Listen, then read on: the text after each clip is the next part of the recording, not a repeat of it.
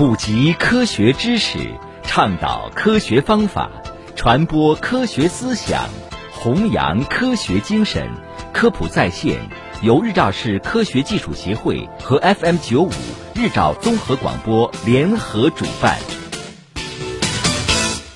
听众朋友，欢迎收听科普在线。超三百五十万人确诊，二十四万人死亡，而疫情还没有结束。反观整个人类史，就是一部与病毒的战斗史。前几天，就有一位常年在非洲经商的罗先生，回国后居家隔离时发烧，体温高达三十九点五度，结果呢，不是新型冠状肺炎，而是疟疾。根据 WHO 报告，二零一八年全球疟疾病例仍有二点二八亿，疟疾在非洲三大致命疾病中居于首位。二零一七年至今，我国已经连续三年没有本土疟疾新发病例报告。但是近年来，随着出国赴海外地区，尤其是非洲、东南亚等地区务工、经商、旅游以及参与国际交流活动的人员越来越多，导致每年有近三千例境外输入疟疾病例，境外输入成疟疾病例主要来源。而且一旦感染，如果不及时治疗，有可能危及生命。那么疟疾是一种什么疾病呢？疟疾俗称打摆子、打皮寒、冷热病。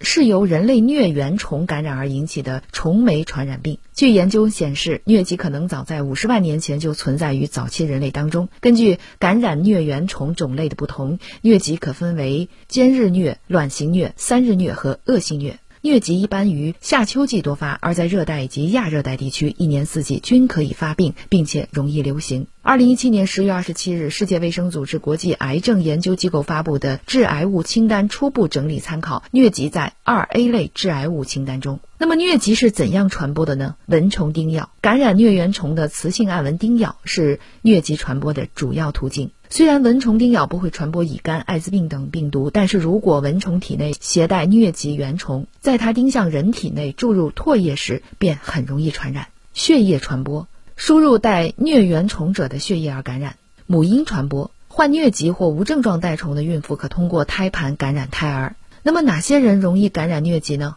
目前，疟疾流行区主要分布在非洲、东南亚、东地中海、美洲地区等。其中，撒哈拉以南的非洲和东南亚地区疟疾高度流行。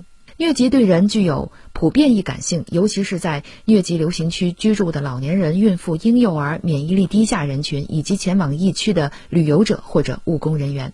一旦得了疟疾，出现下面这些症状就要注意了。疟疾的发病进程为潜伏期、寒战期、发热期、出汗期。成人典型临床症状表现为周期发作性的寒战、高热、大量出汗、伴头痛、乏力、食欲不振以及四肢酸痛等。间日疟、三日疟患者早期的间歇期可不规则，多次发作后呢变得逐渐规则，而恶性疟的发热无明显规律。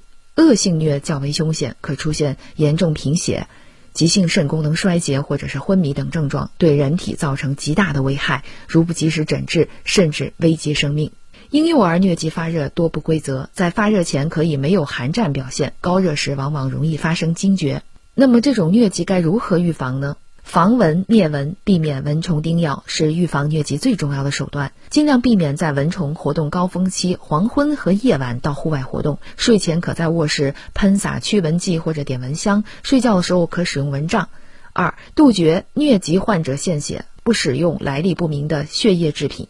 非洲和东南亚是疟疾高度流行区，应做好个人防护，如物理防护，比如说穿长衣长裤或使用蚊帐；和化学防护，如使用药物、蚊香驱蚊或者是服用预防性药物。三、计划旅行或参加工作等场合，特别注意个人防护。去非洲旅游或者工作学习的人，如果出现寒战、发热、出汗等症状，应该及时的主动就医。就医途中要做好个人防护。临床确诊需要在血图片中发现疟原虫。